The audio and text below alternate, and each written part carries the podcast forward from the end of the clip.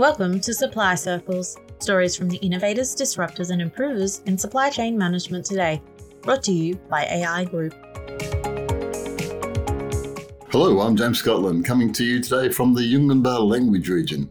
And this is Supply Circles, the podcast that asks the question how can we in Australia create supply chains that are resilient and sustainable at a time when we're implementing the challenges of the three Ds?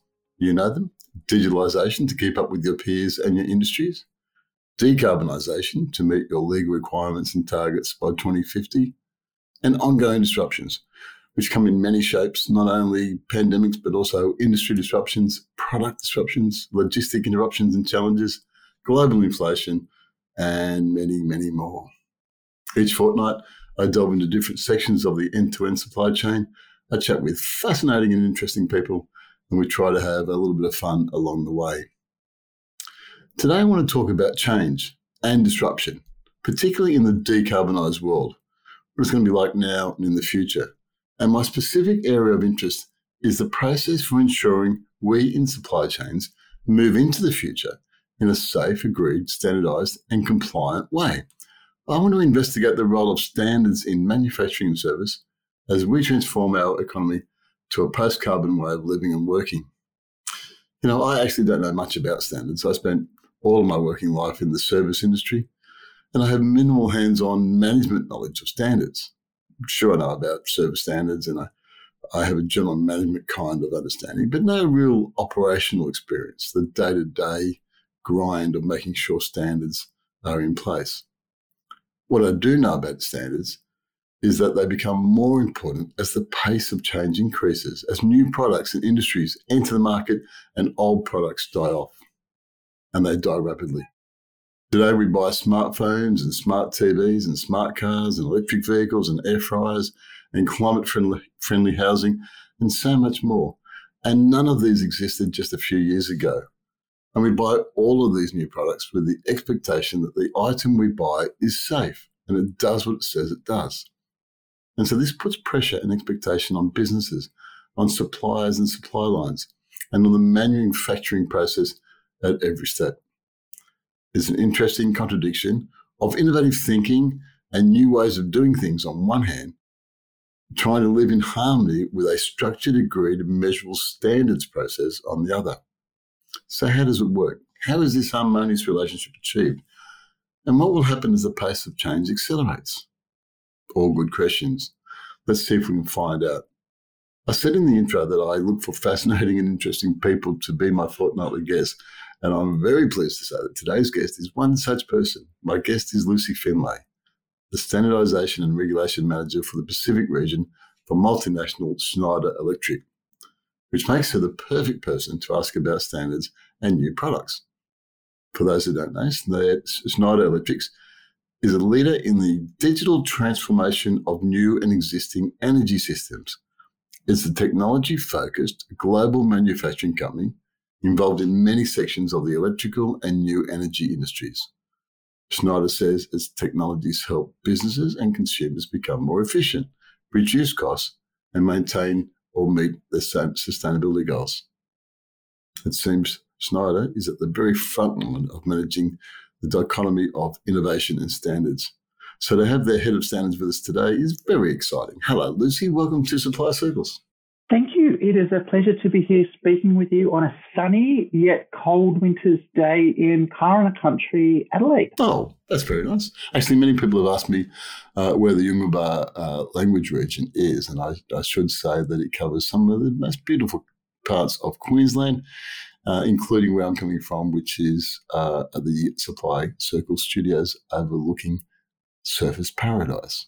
Yeah, paradise indeed. I can only imagine it must be warmer. Uh, well, yes, but uh, it's still winter, so I'm going to whinge about how cold it is. Why not?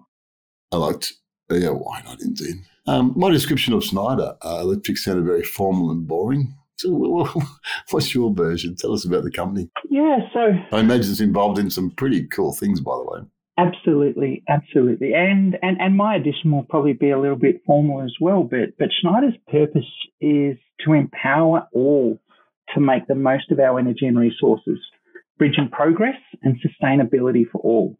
We call this life is on. We drive digital transformation by integrating world leading process and energy technologies, Mm. endpoint to cloud connecting products, controls, software, and services across the entire life cycle, enabling integrated company management for homes, buildings, data centers, infrastructure, and industries. So we're pretty much everywhere wherever there is energy. But this is where it gets mo- very interesting for us in the Pacific region.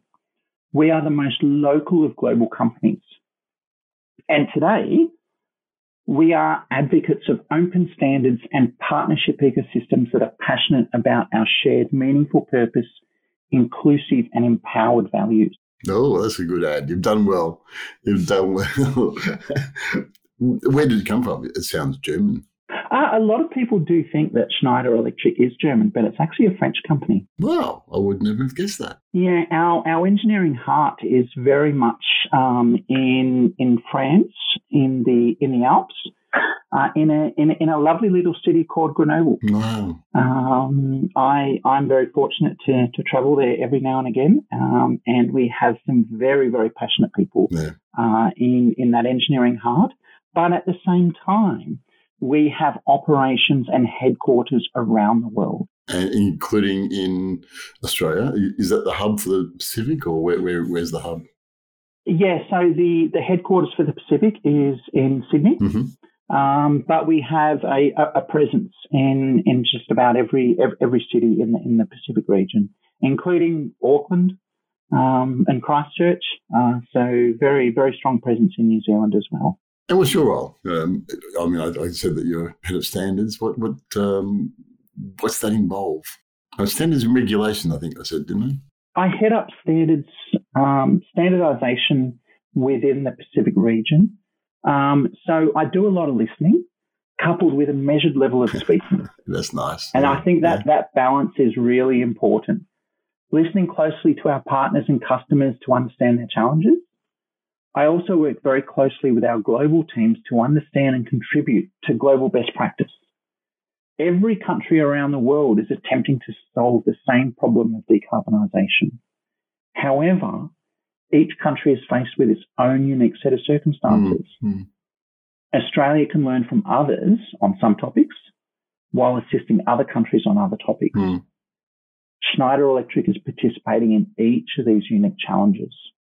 We hear a lot about the uh, Pacific Islands being very, very nervous about the future because of uh, many islands being low lying uh, and rising sea level Mm. being sort of the front line of the change.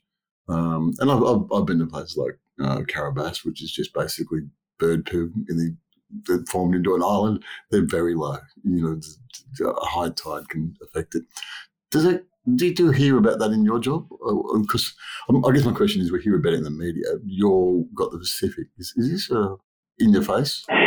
Yeah, so it it, it stands to reason that, that very low com- very low lying countries in, in the Pacific unfortunately are the ones who are going to be impacted by rising sea levels the first. Um, I think everyone is is aware of that and, and very um, cognizant of that challenge. It's not something that I spend a lot of time focusing on because what I'm trying to focus on is slowing down the actual rise of, of, of sea levels through our decarbonisation efforts.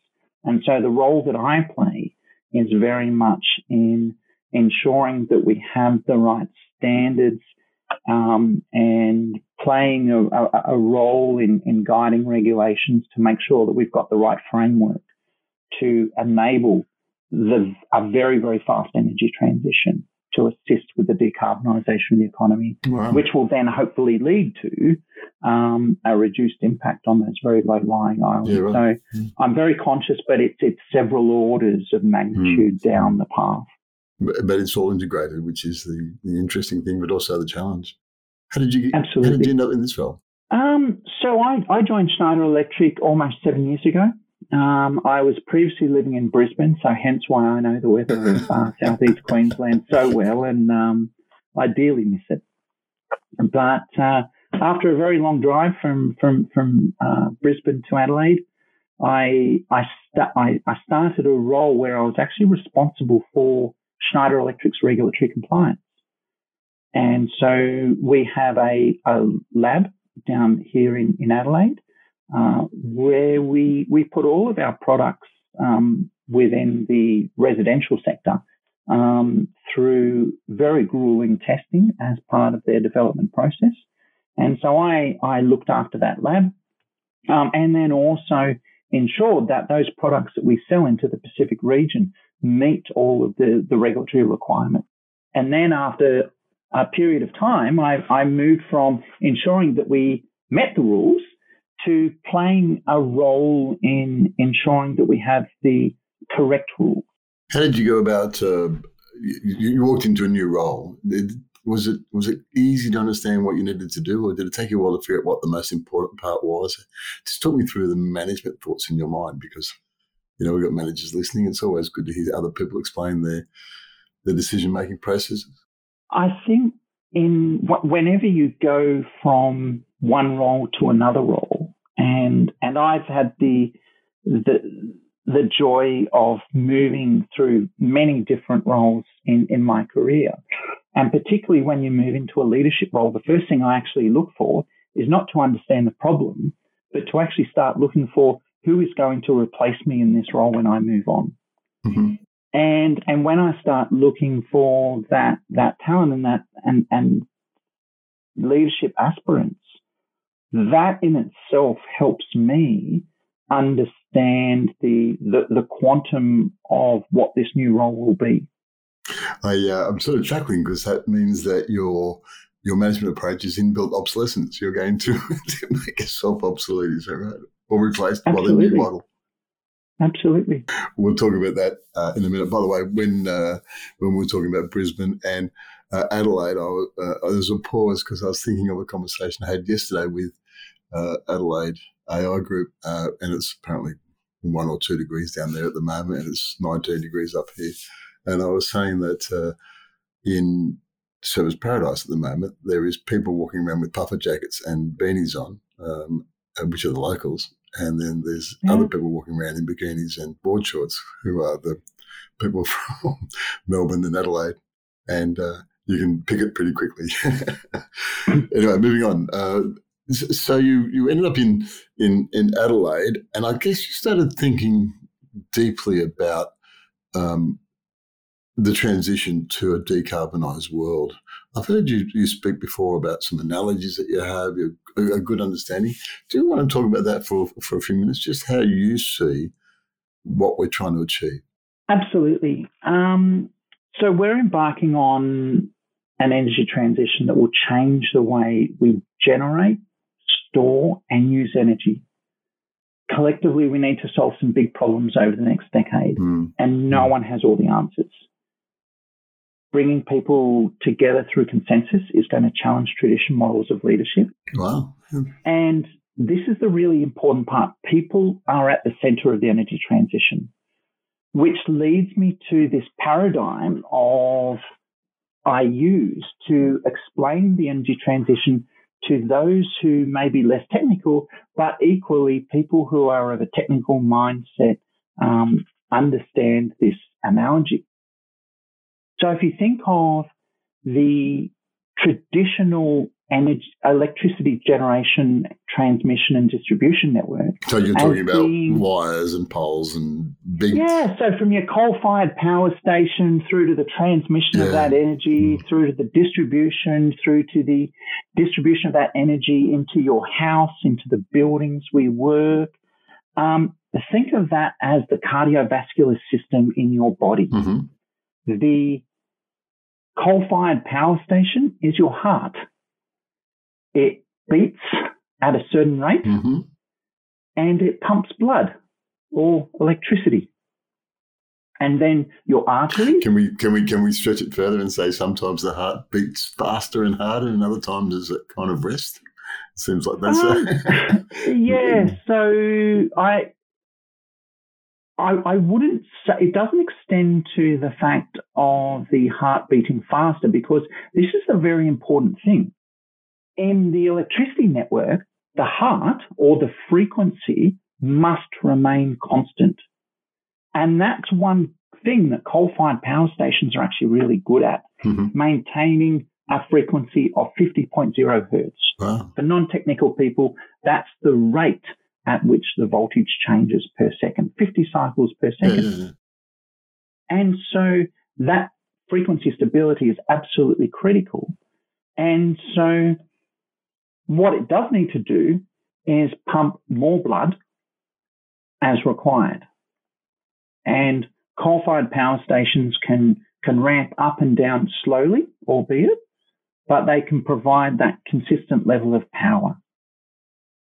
Our arteries transmit that blood or that electricity through to our, our veins and our muscles around the body.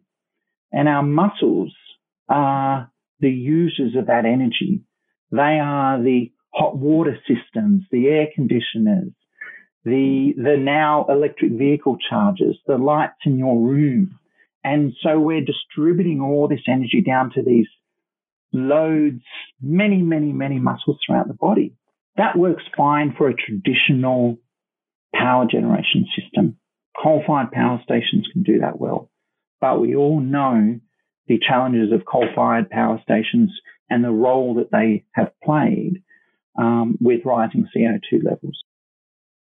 What we are attempting to do now is through distributed energy resources, we are placing energy generators at the end of each of those muscles, at the end of each finger and toe, all around the place.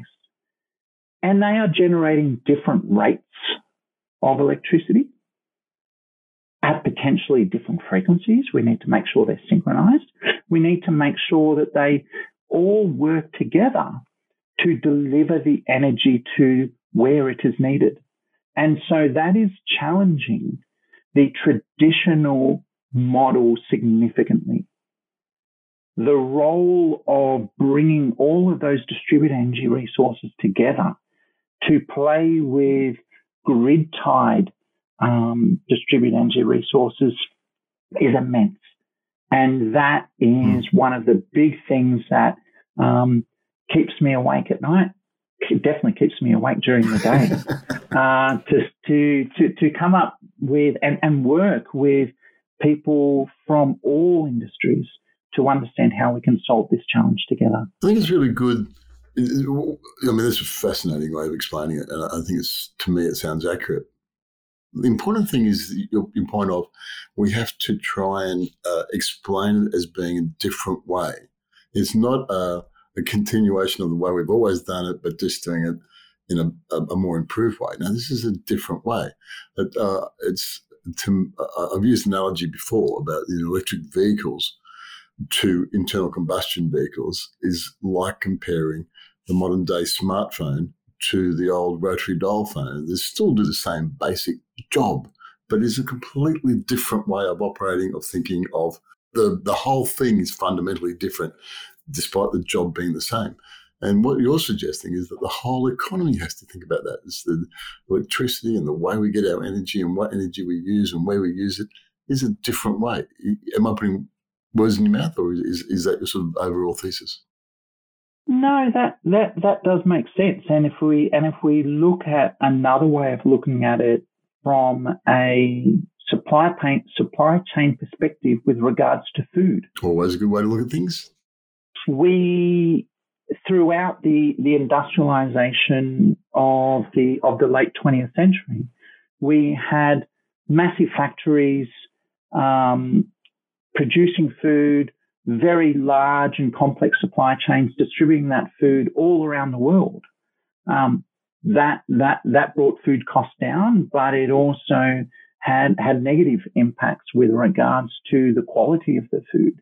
Um, but it also meant there was a lot more transport. Mm. One of the things, um, as someone who loves um, cooking uh, and, and, entertaining for, for those that I love, it's a fundamental of living in Adelaide, by the way.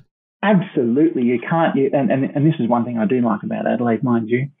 Um, the everyone would be aware of the eat local concept and eating fresh produce, as it Buy is local. available when it's available, buy local.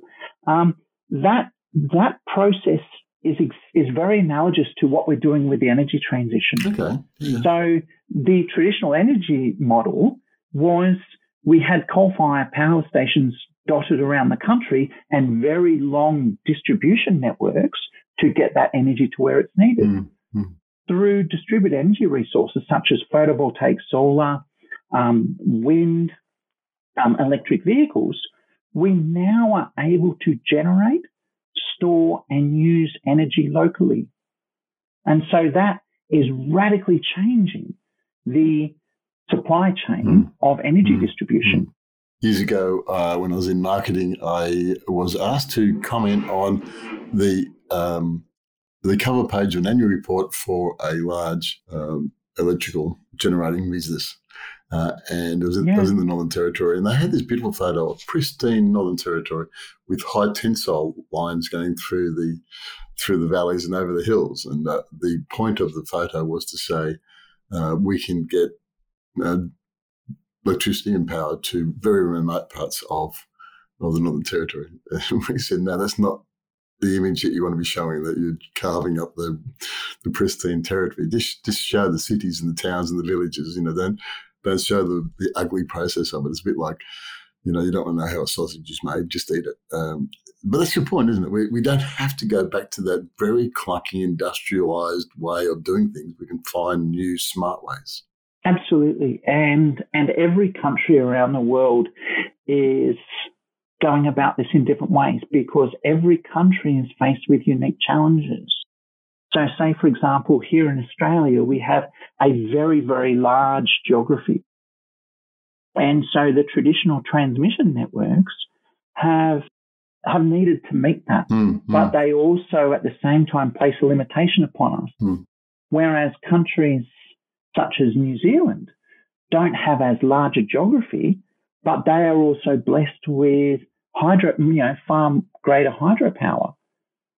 Countries such as Singapore do not have the same real estate to generate photovoltaic solar in the same way Australia does. yeah, yeah. Every country has a different set of circumstances. And uh, you know, Japan uh, has um, a need for a lot of electricity, uh, and yet they are severely restricted on what they can do with with wind. They they can put some wind generations off sea off uh, uh, uh, offshore, but it's very very deep water, which is difficult. Uh, it's it's very windy, like it's so typhoon area. And it's in a disputed sea, it's in the South China Sea. So, uh, what could possibly go wrong? They can't have that as their solution. So, they're looking for other solutions. And Australia, of course, is heavily involved in in hydrogen and helping them that way. Um, I said at the beginning that uh, we, we should move on to standards, but you've established beautifully the, the, your your credentials, if you like, on understanding where we're going. I said there's a sort of you know this conflict between rapid change in um, in new products, but we have to find a way to standardize them. Is is is there a conflict, or, or is there a process that makes that whole thing live well in peace and harmony? There is there is a natural tension and conflict between innovation and standard. Yeah, conflict's probably a bit harsh, but certainly tension. I mean, you, you sort of want it to be, don't you? Absolutely. And in throughout my career, um, I have been the designer of innovative systems and so on. And when I was designing cutting edge systems, I was pushing against the barrier of standards. I found, you know, them them helpful at times and yet restrictive at other times. Um, but these days, in, in in the role that I have, I work very, very closely with our design teams to make sure they not just understand the written word of the standards, but they understand why Ah. those particular requirements were written in. hmm hmm Because there is so much more to a standard than just what is written on paper. There is so much thought, discussion, and debate that leads to one sentence. And this is the process of consensus. We need to bring everybody along to, to make sure that we deliver equitable outcomes for all. I, I think this is the point of why I said I don't understand standards because I you know, I can read them. uh, kind of, they're pretty technical, but I could read them. But there's more to it than that. There's this understanding of what we're trying to achieve across a, a, a broad environment. Let's take a break. When we come back, I want to talk more about standards and how the process works and um, you know, just dive a bit deeper into the standards part of your job. It's been a good chat. Thank you very much. This back in a minute. No worries. Thank you. If you have supply chain or business improvement challenges, contact AI Group's Business Improvement and Growth Hub. The Big Hub is a library of practical and relevant resources designed to assist member businesses to grow and improve. The Big Hub also includes an extensive network of experienced pre qualified business improvement consultants. For more details, contact big at aigroup.com.au. That's big at aigroup.com.au. Listen, just before we move on from uh, decarbonisation around the world, my, my, Tennant, my, my colleague Tennant Reed uh, says in my, our other podcast, One on Earth, uh, he says that the transition to a post-carbon world is starting to morph into a different equation uh, from the past. It's something that you were sort of talking about as well, that it's going to be completely different. And as well as the pressing existential threat to the planet, which is making it critical we act quickly to reduce the global warming, the economics of clean energy is changing fast. The cost of renewable energy and alternate energy systems is dropping very quickly, and clean energy and other issues are becoming an attractive business proposition, something that you've been involved in and uh, on the forefront for a while, and Schneider's as well. Tennant says that uh, the Republican politicians in Texas, United States, are uncomfortable, as we know, talking about the climate emergency, as they call it, or as others call it. Yet at the same time, Texas is now the region of the fastest rollout of renewable energy in America. So there's this kind of conflict between politics and uh, and the real economics. But regardless of that, the economics are changing and it's becoming quite a good business decision. Do you see this? Yeah, as I previously alluded to, people are at the center of the energy mm-hmm. transition. Mm-hmm. And the transition will challenge traditional models of leadership. Governments at all levels have a role to play, yet we can't rely solely on governments to paint the picture and create an optimum set of policies and regulations. Okay. In Australia, the Australian Climate Leaders Coalition is a group of cross sectoral Australian corporate CEOs supporting the Paris Agreement and commitments and setting and implementing public decarbonisation targets. The role of this coalition has, has played a very strong leading role in corporate Australia actually delivering on what we need to do. And Schneider Electric is very proud to be part of that coalition. I had dinner the night with a, a dear friend, a, a, retired uh, physician doctor uh, of quite some name. He's now in his early 80s, and I told him about the podcast and the 3Ds. And he sort of challenged me as to whether or not decarbonisation is going to happen and, you know, it can't be done and a whole bunch of what I would call old man thinking. I, I said to him, this is not a thought bubble. This is not something that we're sort of, you know, trying to figure out. Decisions made, it's going to happen, and people from um, all all areas of business, from CEOs down, are involved in. Some very, very smart brains. And whilst there's still some sort of debate in Australia media about it, it's well truly past it in other parts of the world. It's it's uh, it's kind of it's almost cute that there's still people saying, "No, is this really going to happen?" And they keep saying, "We once said you'll never give up horses, but there's no more horses in this in the city of Adelaide." It's it's not surprising that there is still that level of sentiment in, in the general public. But I think a lot of that comes about because the the work that my colleagues and, and, and people like I do is often done behind closed doors. Um, the, the, the work we do that we, we, we don't often speak about or or, or, or celebrate. And and so the general public are, are, probably completely unaware of the depth of work that's going into this, mm-hmm. nor the the level of intellect and commitment that we're throwing at this at this challenge. But people are still the centre, so we have to bring the people along, and, and I enjoy this conversation. What occurs to me is let's talk about supply chains for a second. You mentioned that there is a different pace around the world, um, mm. and uh, you know we've both seen it personally this different pace. And that, that comment from Tennant about Texas being the leader these days, that must put a lot of pressure on supply chains and suppliers in trying to manage the the standards the standards across the world. Let's talk about standards. It must put pressure on supply chains. Yeah, you're quite right. The the rate of progress is as varied as the unique challenges each country has faced.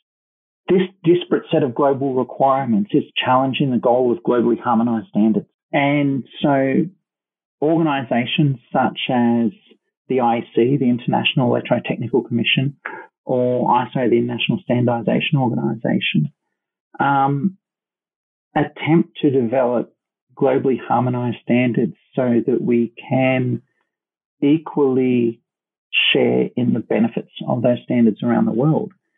And so this is being challenged by those disparate set of requirements. And that leads to challenges for supply chains around the world as they attempt to ramp up to scale to meet the demand of the energy transition. At the same time, they're being challenged by unique country requirements. How does the process work? Uh, let's go back to fundamentals. How does the standards process work? A group of people who know what they're talking about get together and decide what what everyone should make.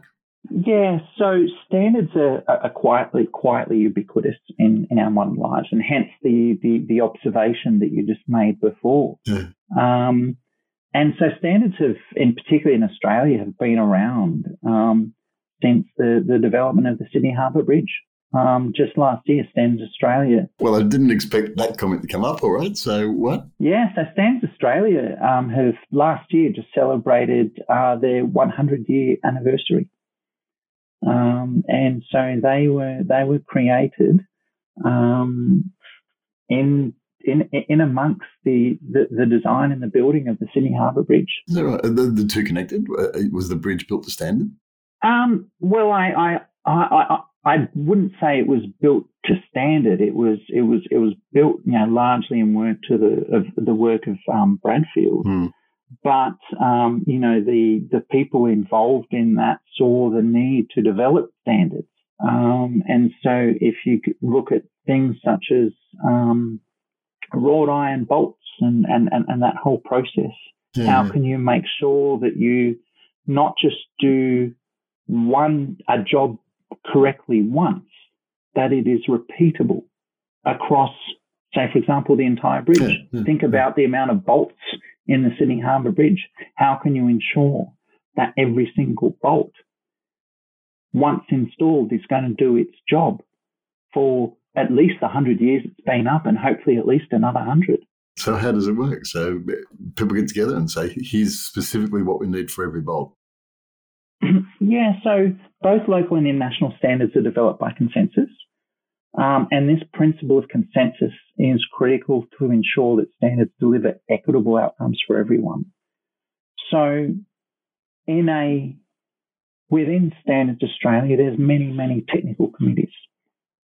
And a given technical committee will focus on a particular topic um, or a particular set of standards um, and an application. And that technical committee will be comprised of technical experts representing all aspects of society that are impacted.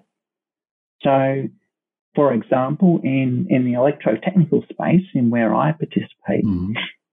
there will be um, state based regulators who are responsible for creating and enforcing regulations. There will be installers who install products. There will be manufacturers who manufacture those products there will be representatives from consumers mm-hmm. who ensure that consumers' interests yeah. are met. And that mix will vary based on, on what the committee is working on. And it's really important to ensure that there is an equitable balance of participation around that table to ensure that you get those equitable outcomes for everybody. I notice in the uh, Standards Australia website, it says that standards are voluntary documents, voluntary documents that set out specifications, procedures, and guidelines that aim to ensure products and services and systems are safe, consistent, and reliable. I, I, guess those three words are the key parts of what's going to happen, but may also get you to comment on the voluntary document aspect of it. That's, that's exactly right. so a standard by itself has no legislative authority. Is that right? Um, okay. No. But once a standard is published, a manufacturer could choose to manufacture products to that standard. A customer could ask a manufacturer to deliver products to that standard. Mm-hmm. But for a standard to be compulsory from a from a legislative perspective, that requires um, federal and st- or state-based regulations to cite that standard either in full or in part, and and and that occurs around around Australia and New Zealand with various standards. One of the most important ones um, in the electrotechnical space is ASNZS 3000. And so I'll just take the time to explain yeah, that please. acronym that I just yeah, threw yeah, off the off the top of my head very easily. Oh. So ASNZS, um, you'll hear it all the time. It refers to Australian standard slash New Zealand standard.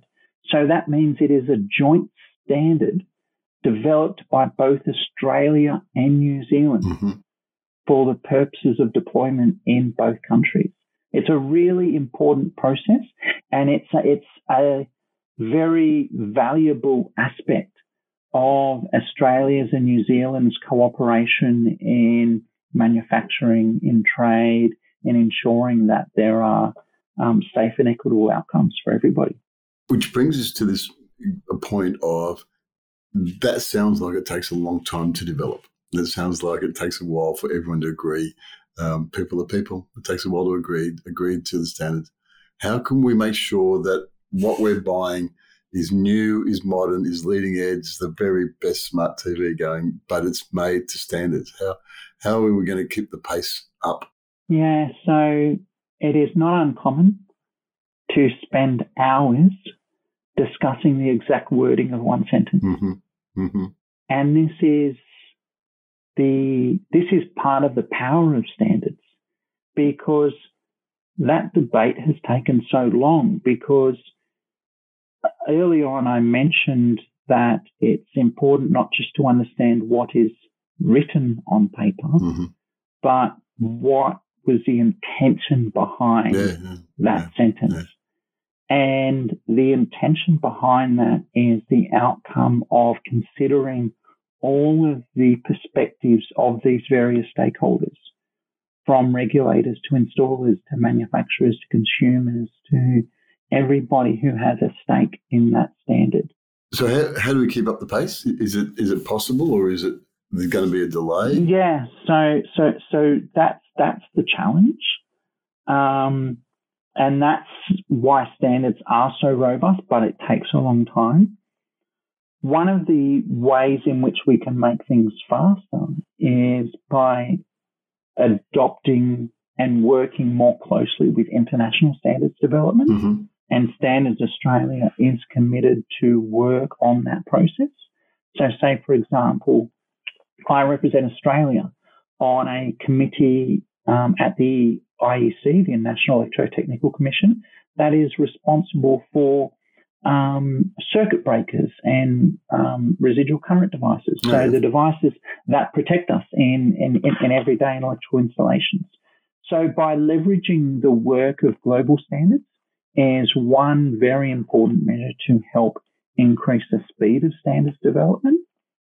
Um, and there are also other ways that are being investigated, such as incorporating technical writers within the within the committee. So that way you can have the technical experts uh, bringing their their expertise to the discussion, but not necessarily having to be an expert at the technical content and also the wording. Uh, you bring people who are experts at the wording of these things to to help facilitate that that development process.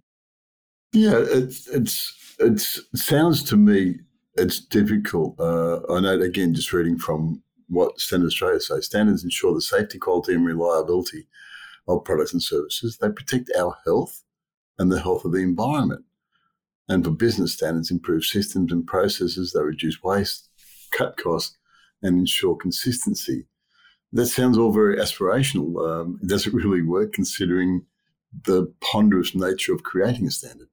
By the time a standard is published, um, as I mentioned, a lot has gone into ensure that that standard will deliver those outcomes. So, so you, you stand by those those those outcomes. They're, they're the ones that you're trying to achieve. It's not just a, a motherhood statement. Oh, abs- absolutely. Um, now, this is when I, I, mentioned before about joint standards with between Australia and New Zealand. Mm-hmm. Um, when that is fully adopted and fully um, and everyone has been heard in that process, that enable the standards to be consistent, um, meet the needs of everybody, and also enable regulators to apply those standards, then there is the potential for positive outcomes for both Australians and New Zealanders with respect to the outcomes of those standards. There's business owners, managers, operators listening to this podcast, and standards are something they need to get their head around. What's the steps? How do they make sure they understand what you're saying is the key part of uh, of standards? We've got this rapidly changing world, and we're coming up with new products all the time. How should I, as a, as a business owner and operator, see standards, and what can I do to add to the process? Well, I think the first thing is to see them as an opportunity as opposed to a threat. Um, as I mentioned earlier on in my in, in my early design days, there was there was a natural friction, um, but I always saw value in them. So I think that's the first step. The second step is if you, as an individual, as as a leader, don't feel that you have the technical proficiencies to be across this, and, and, and no one can be completely across everything. Um, engage, engage with people who do participate in this process. There are many, many contributors to standards processes, and and each of those um, individuals who are sitting on technical committees, they're not just representing themselves, they're not just representing their company, they are representing a nominating organisation. Mm-hmm. Mm-hmm. And so there's some brilliant nominating organisations and, and, and, peak industry groups, such as the Australian such Industry as Group, Australian Industry Group, yeah, uh, who, who who have a very significant role to play in this space. Um, so reaching out to such organisations is probably a really great first step to understand the role that they play and how they can assist you and, and your business.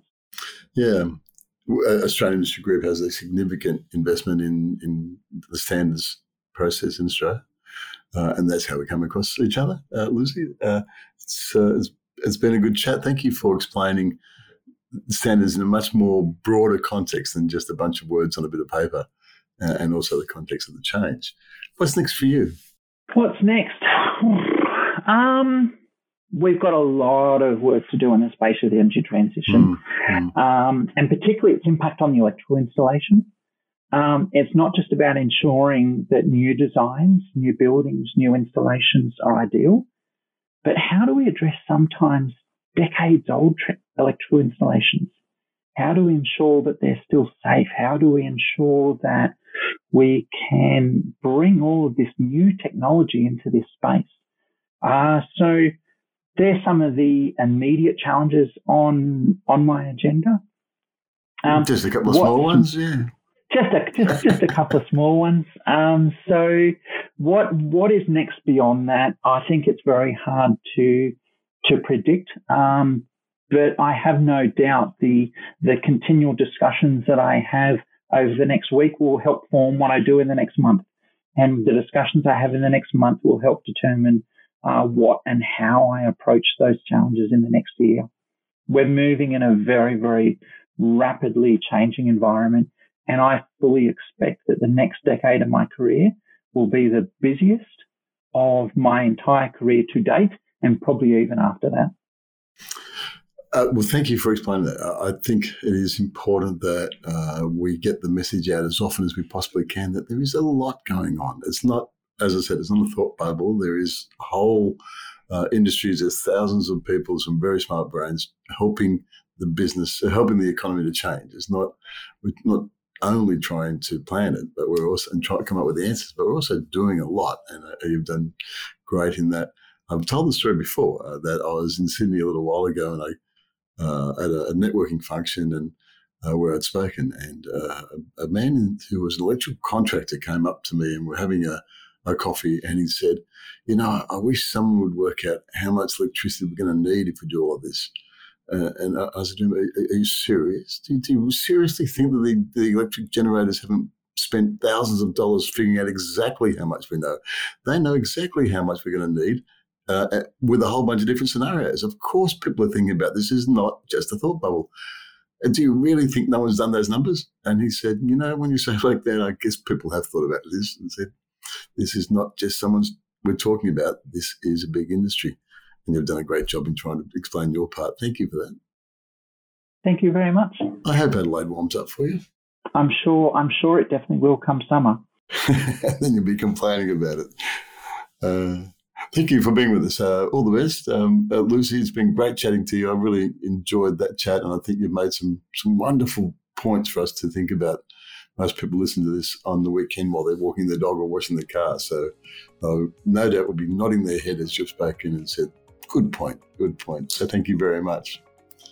Thank you, James. I've really enjoyed it. That's it for another episode of Supply Circles. Thanks again to everyone for listening and thanks for your feedback that comes in all the time. If you do have any feedback on today's interview with Lucy ideas for the show or just want to give me some feedback, hit me up at james.scotland1t, james.scotland at aigroup.com.au or head over to my LinkedIn page. I'd love to hear from you. And we'll be back in a fortnight with more insights into the keys to building sustainable supply chains. Thanks for joining me. This is Supply Circles. I'm James Scotland. Bye for now.